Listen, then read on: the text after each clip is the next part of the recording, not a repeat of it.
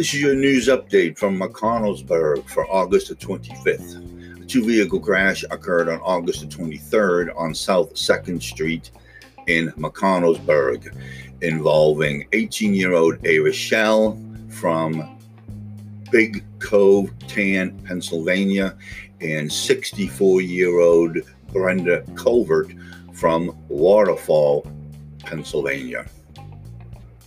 Shell was transported to the Fulton County Medical Center with a possible neck injury, and Covert was not charged. Covert was not injured. Shell will be charged for the crash. A, one vehicle crash occurred on August the 23rd on Buck Valley Road in Bethel Township. A 16 year old male from Needmore lost control of a 2004 Dodge Neon. The vehicle struck the embankment and overturned. The driver was not injured and will be charged for the crash.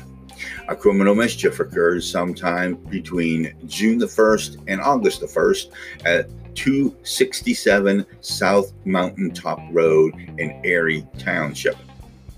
Someone someone smashed a window at the residence of 72 year old Arthur McGuire.